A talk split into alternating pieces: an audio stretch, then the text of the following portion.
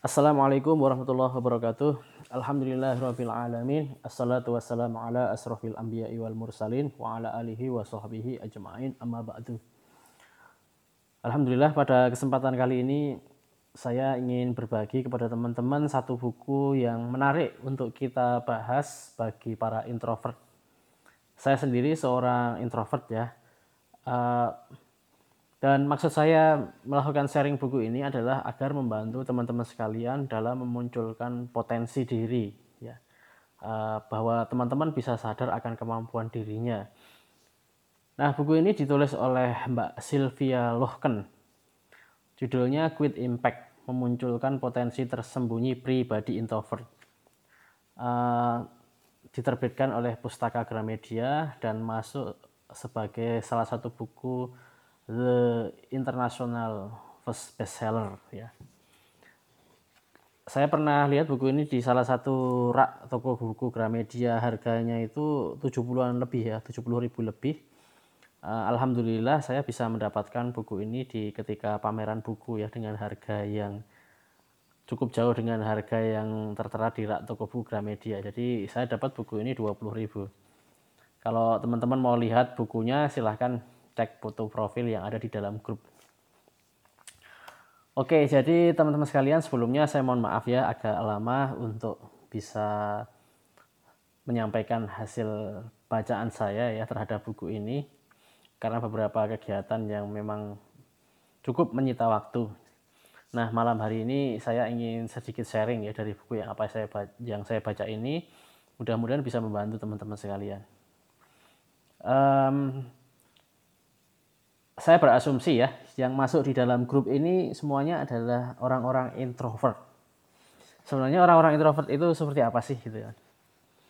Kalau saya ya dinilai oleh teman-teman uh, sekantor ya, kemudian oleh sahabat-sahabat saya, kemudian oleh kedua orang tua saya, saya ini orangnya pendiam. Orangnya pendiam, kemudian baru akan berbicara kalau orang itu e, merangsang atau mengajak berbicara. Jadi kalau misalnya saya ketemu orang itu terlihat bahwa saya nggak berinisiatif untuk misalnya berkenalan terlebih dahulu atau atau mengawali sebuah pembicaraan itu enggak. Saya baru akan berbicara kalau orang lain itu mengawali terlebih dahulu. Nah, kemudian eh, di teman-teman kantor mengenal saya sebagai orang yang pendiam ya pendiam, tidak banyak bicara, ya. Kemudian uh, seorang yang baik, alhamdulillah ya. Itu kemudian uh, yang lain juga menilai saya ini uh, orangnya itu mudah menyendiri gitu ya. Jadi seperti itu. Itu penilaian dari eksternal dari orang lain terhadap diri saya. Nah, teman-teman gimana ketika orang lain menilai diri teman-teman sekalian? Kemudian secara internal saya pribadi itu merasakan bahwa uh, pikiran saya itu dalam benak pikiran itu mengatakan bahwa saya itu butuh satu ruang khusus ya.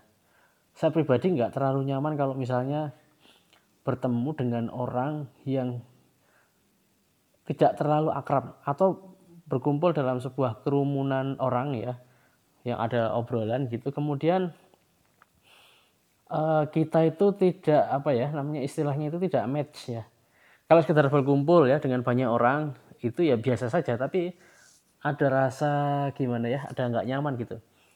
Nah saya itu baru akan berbicara dengan sangat nyaman ya berbicara dengan sangat nyaman ngobrol-ngobrol dengan perasaan yang sangat nyaman ketika apa? Ketika bisa e, ngobrol dengan memang orang yang sangat saya percaya orang yang saya percayai.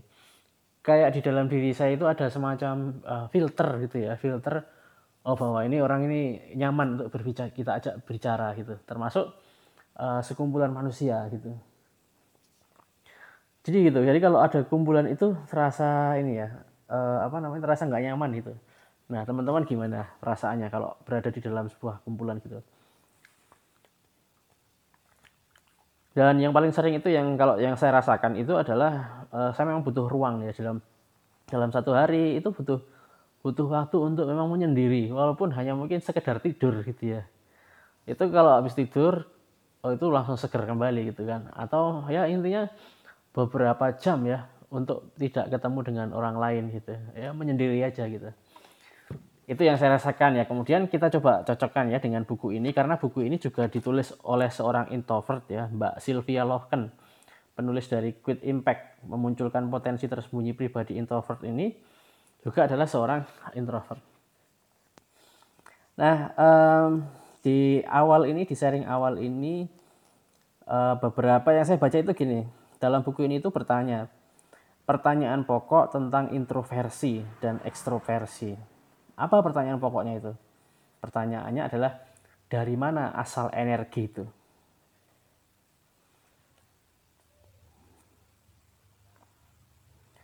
Ya, dari mana asal energi itu baik orang introvert maupun ekstrovert.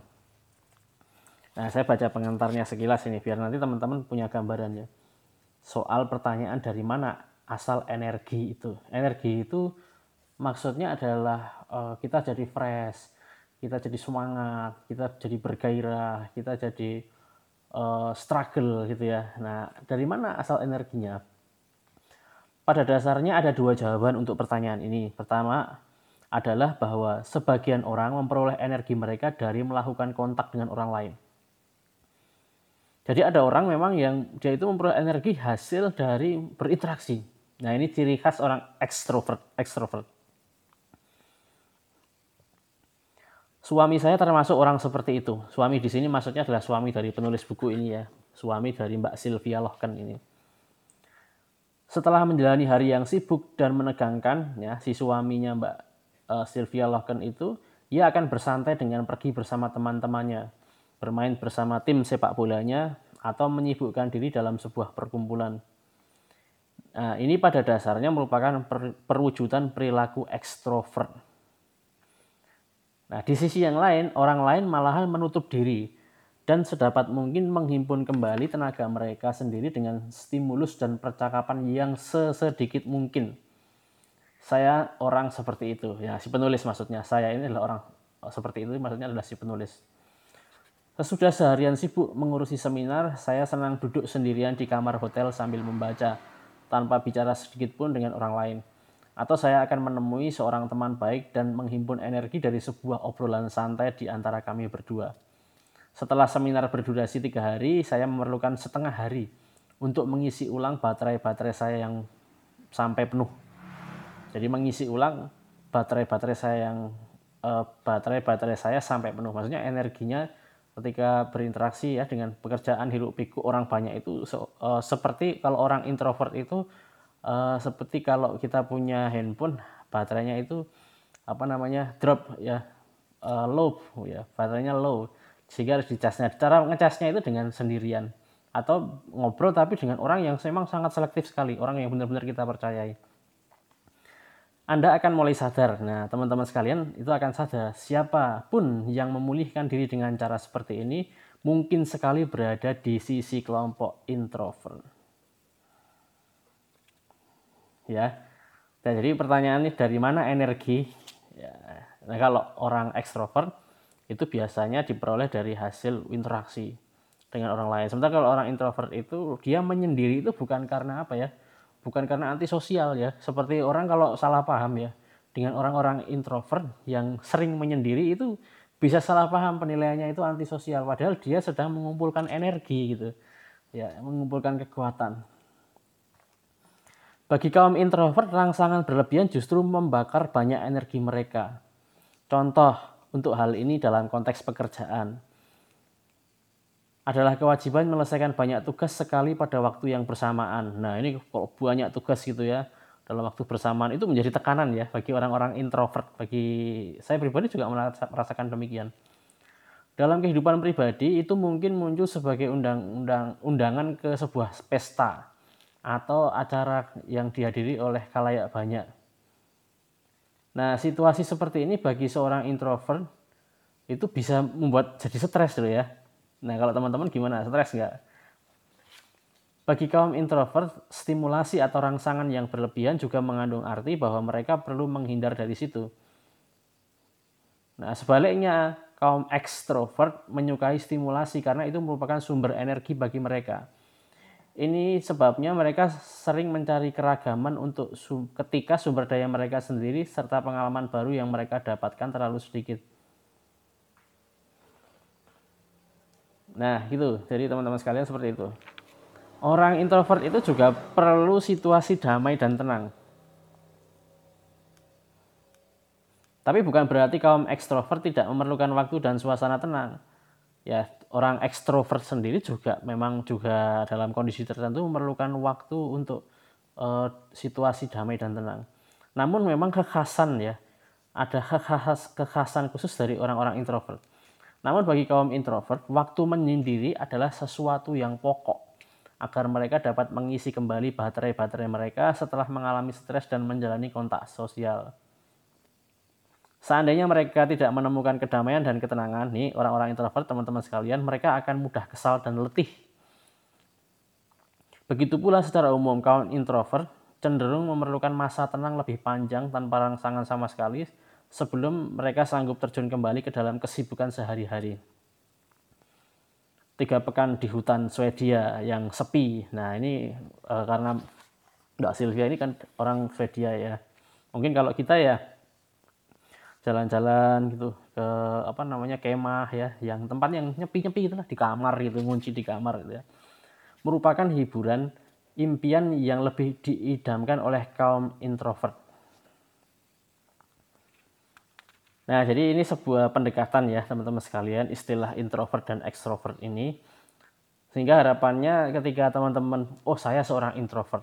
Nah, maka saya harus punya waktu khusus ini, punya waktu khusus untuk uh, apa namanya uh, menyendiri ya mendapatkan situasi ketenangan dan kedamaian sehingga energinya bisa muncul ketika menghadapi uh, hiruk pikuk kehidupan di dunia ini.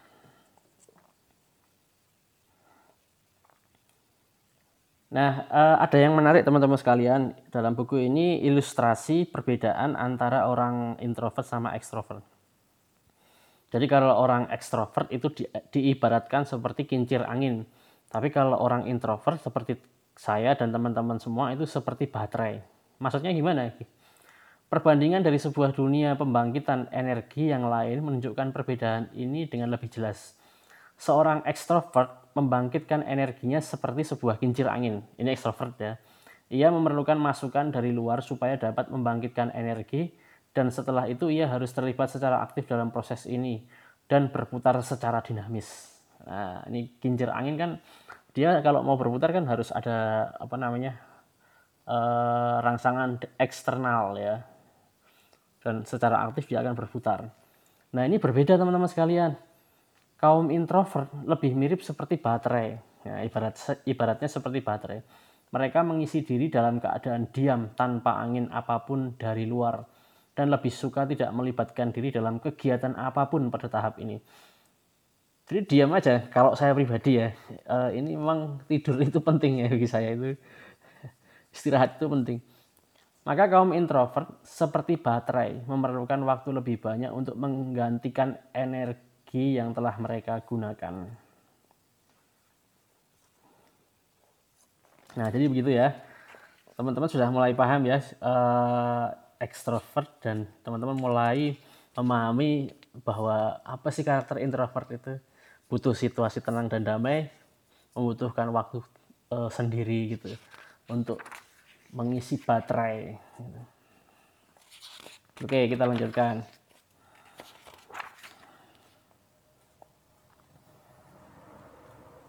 ah biar menarik ini ada yang unik ini uh,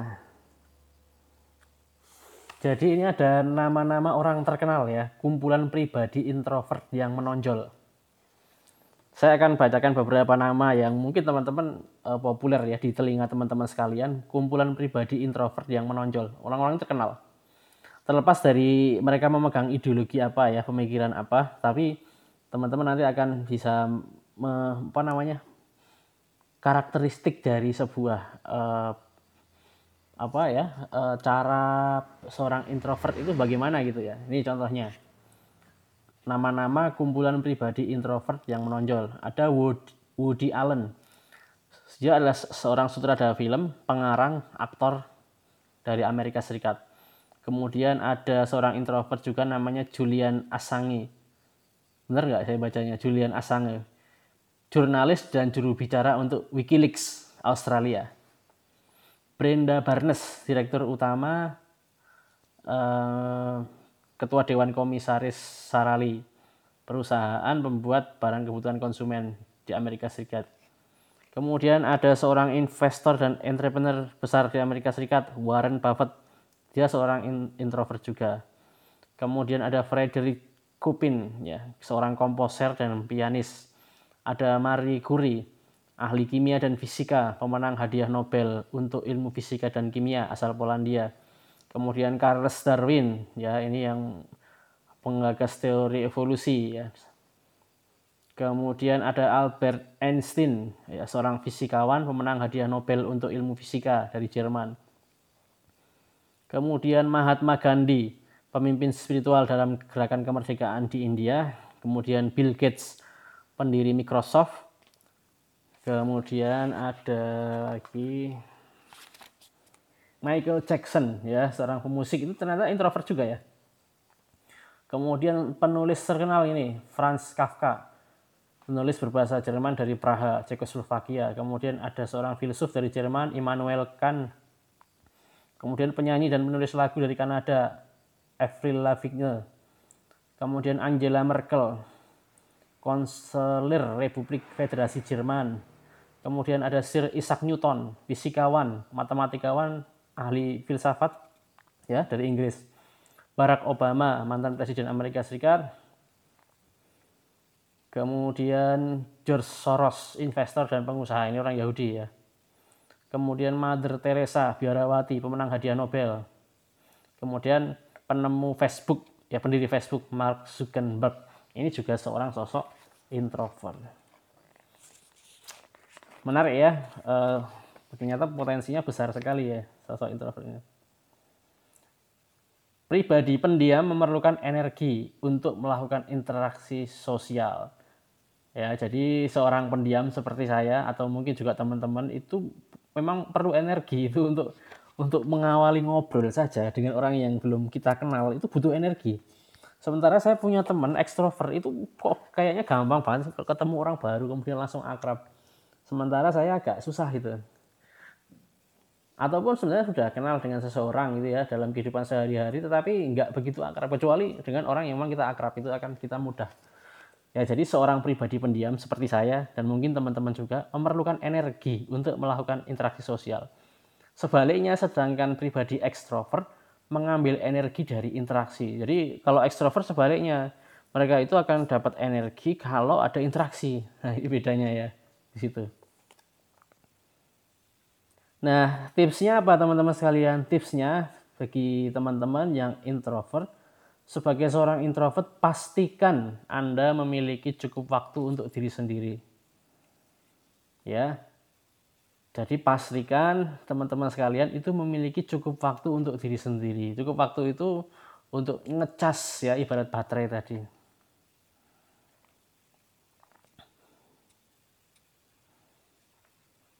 Ya, sebentar saya coba baca lagi. Kaum introvert hanya memerlukan energi lebih besar untuk disalurkan ke dalam kehidupan internal mereka secara intensif. Kejadian-kejadian eksternal akan terus-menerus dinilai berdasarkan pengalaman, sikap, dan standar pribadi mereka. Artinya, memori kerja kaum introvert memang akan selalu dibebani oleh kegiatan-kegiatan tersebut. Jadi, eh, lingkungan eksternal itu memang agak membawa beban ya, harus berinteraksi gitu kan dan sebagainya. Makanya saya dan teman-teman sekalian, kita semua itu pastikan memiliki cukup waktu untuk diri sendiri. Sosok introvert perlu menyendiri dari waktu ke waktu untuk mencerna dan melakukan regenerasi. Dengan cara ini, Anda akan terhindar dari rangsangan yang berlebihan, kehabisan tenaga, serta keharusan mematikan mesin di tengah sebuah perbincangan. Selain itu, kebutuhan untuk menyendiri sama sekali bukan perbuatan yang antisosial. Sebaliknya, seorang pendiam ingin memahami yang sedang terjadi di sekitar mereka dengan benar, dan itu sebabnya mereka perlu mencerna sebaik mungkin.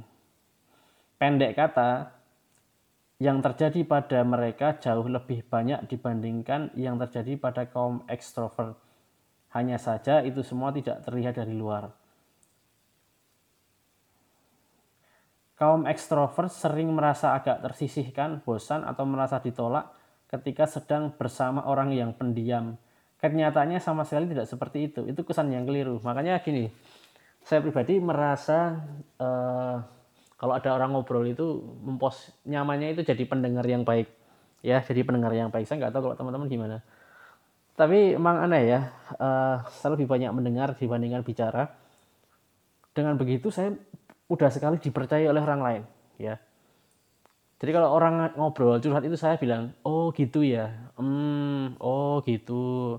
Oh jadi seperti itu? Ya gitu. Nah orang yang curhat seperti itu ya dengan saya itu saya nggak kadang nggak ngasih solusi cuman bilang mm, oke okay, oh iya oh gitu. Tapi kok orang bisa nyaman dengan saya cuman diem aja itu nah itu mungkin kelebihan juga bagi kita ya orang-orang introvert ini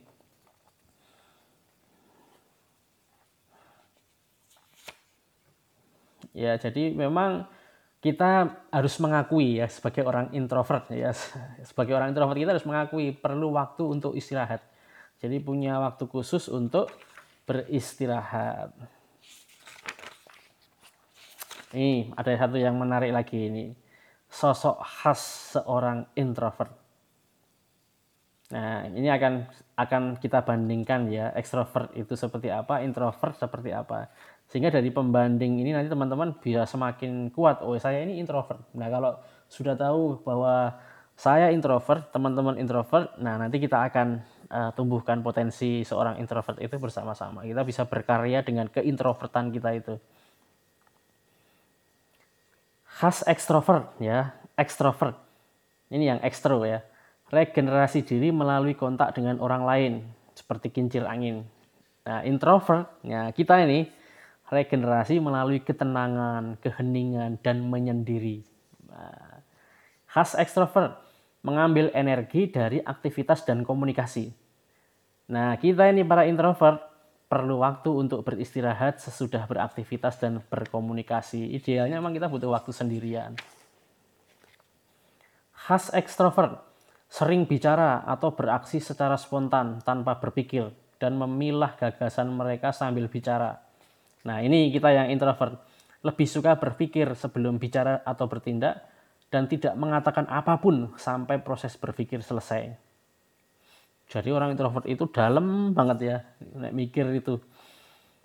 Khas ekstrovert, lebih suka beraksi daripada mengamati berlama-lama.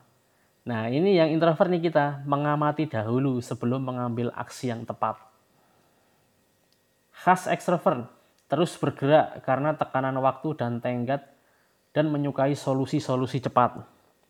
Nah sementara ini kita, khas kaum introvert, Merasa tenggat yang ketat membuat stres dan menginginkan waktu lebih lama untuk berpikir atau sebelum membuat keputusan. Ciri khas ekstrovert lebih suka mengerjakan beberapa proyek sekaligus. Jadi tugas itu naik bareng-bareng itu seneng ini orang ekstrovert. Tapi kalau kita ini orang-orang introvert lebih suka mengerjakan satu hal dengan cermat sebelum beralih ke pekerjaan lain khas ekstrovert hampir tidak memerlukan ruang personal.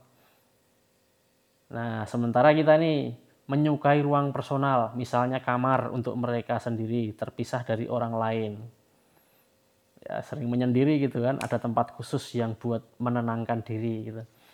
Khas ekstrovert merasa mempunyai banyak teman. Sementara ini kita orang introvert merasa dekat dengan beberapa orang yang mereka sebut teman. Jadi temannya orang introvert itu memang uh, maksudnya teman dekat ya. Jadi memang selektif banget ini. Khas ekstrovert merasa perbincangan santai menggugah dan menghibur membuat kontak-kontak baru dengan banyak orang. Nah sementara kita ini orang introvert merasa perbincangan santai sebagai kerja keras dan hanya basa-basi lebih menyukai diskusi mendalam dengan satu orang atau kelompok kecil lebih senang menunggu orang lain mengambil inisiatif untuk mengajak jadi memang kita ya emang agak pasif juga ya orang introvert itu. Orang ekstrovert mudah bosan. Sementara kita ini kaum introvert memerlukan sedikit rangsangan dari luar. Orang ekstrovert senang bekerja dengan orang lain dalam sebuah tim, sementara orang introvert senang bekerja sendiri atau dengan satu orang lain saja. Orang ekstrovert mudah kehilangan konsentrasi, sementara orang introvert mudah kehilangan niat.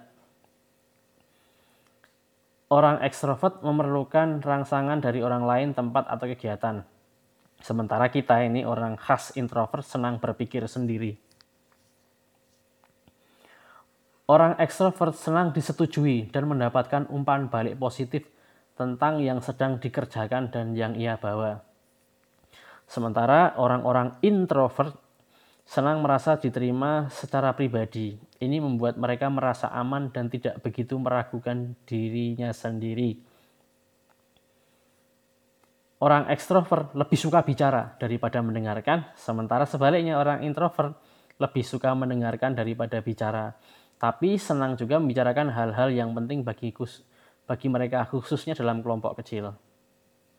Jadi kalau jujur aja ya, saya pribadi memang kalau lebih nyaman ngisi kajian mentoring ya kelompok-kelompok kecil itu likok-likok halako-halako kalau dalam kajian dibandingkan kalau harus ngisi training gitu ya harus ngisi training uh, training besar gitu kan yang wah, acaranya wah itu wah itu pikirannya macam-macam walaupun sebenarnya saya bisa juga tapi rasanya itu nggak nyaman. Saya lebih nyaman kalau dalam bentuk kajian mentoring yang kecil-kecil itu.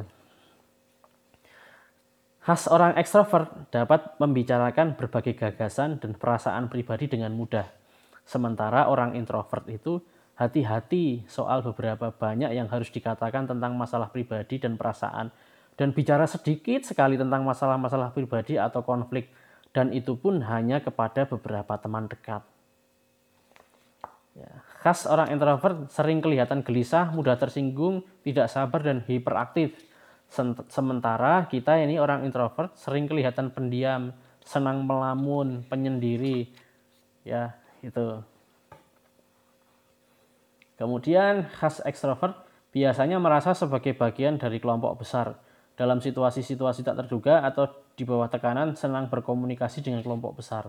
Sementara kita ini orang introvert hampir selalu merasa tidak berdaya dalam kelompok besar dalam situasi tak terduga atau di bawah tekanan, dan dalam kasus ekstrim akan kehilangan kendali sepenuhnya.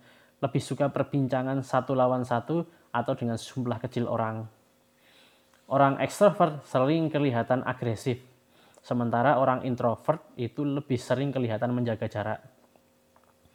Orang ekstrovert tertarik pada banyak hal dan tahu sedikit tentang masing-masing. Sementara orang introvert tertarik pada hanya pada segelintir topik dan tahu banyak tentang masing-masing. Khas orang ekstrovert menyukai informasi yang tidak rumit, mudah diakses, sementara kita orang introvert menyukai detail. Orang ekstrovert tidak mudah menanggapi sesuatu secara pribadi dan menganggap konflik itu biasa. Sementara orang introvert lekas menanggapi sesuatu secara pribadi dan merasa konflik sangat menekan.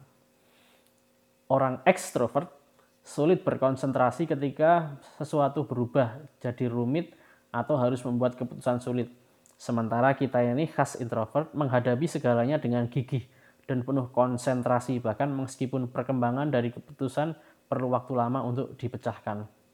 Orang ekstrovert sering berbicara dengan keras, cepat, dan tegas, sementara orang introvert sering berbicara dengan pelan dan tanpa penekanan pada hal tertentu. Jadi ngomongnya itu datar, kayak saya itu kan datar ini ya. Ah, ini ya yang terakhir. Sosok kesimpulan ya, sosok introvert dan extrovert paling berbeda dalam cara mereka mendapatkan energi. Nah, soal energi ya. Sosok introvert memerlukan ketenangan dan keheningan, sedangkan sosok extrovert mendapatkan energi dari kontak dengan orang banyak dan dari aktivitas. Extrovert dan introvert adalah dua kutub pada sebuah kontinum. Jadi memang skalanya itu makanya teman-teman kadang kan bingung ya, saya ini introvert atau extrovert. Kok uh, introvert tapi kadang banyak bicara juga gitu. Karena ini adalah sebuah skala ya, jadi bukan sebuah paten gitu ya. Saya sendiri memang seorang introvert. tapi ketika dalam kondisi tertentu ya ketika misalnya ngisi kajian ya mau tidak mau ya kayak orang ekstrovert juga harus tanya kabarnya gitu kan uh, seperti itu walaupun mungkin nggak begitu nyaman tetapi uh, situasional itu bisa beradaptasi gitu. Jadi dikatakan introvert dan ekstrovert adalah dua kutub pada sebuah kontinum atau skala ya itu. Setiap orang mempunyai sebuah posisi dalam kontinum itu tempat mereka merasa paling nyaman.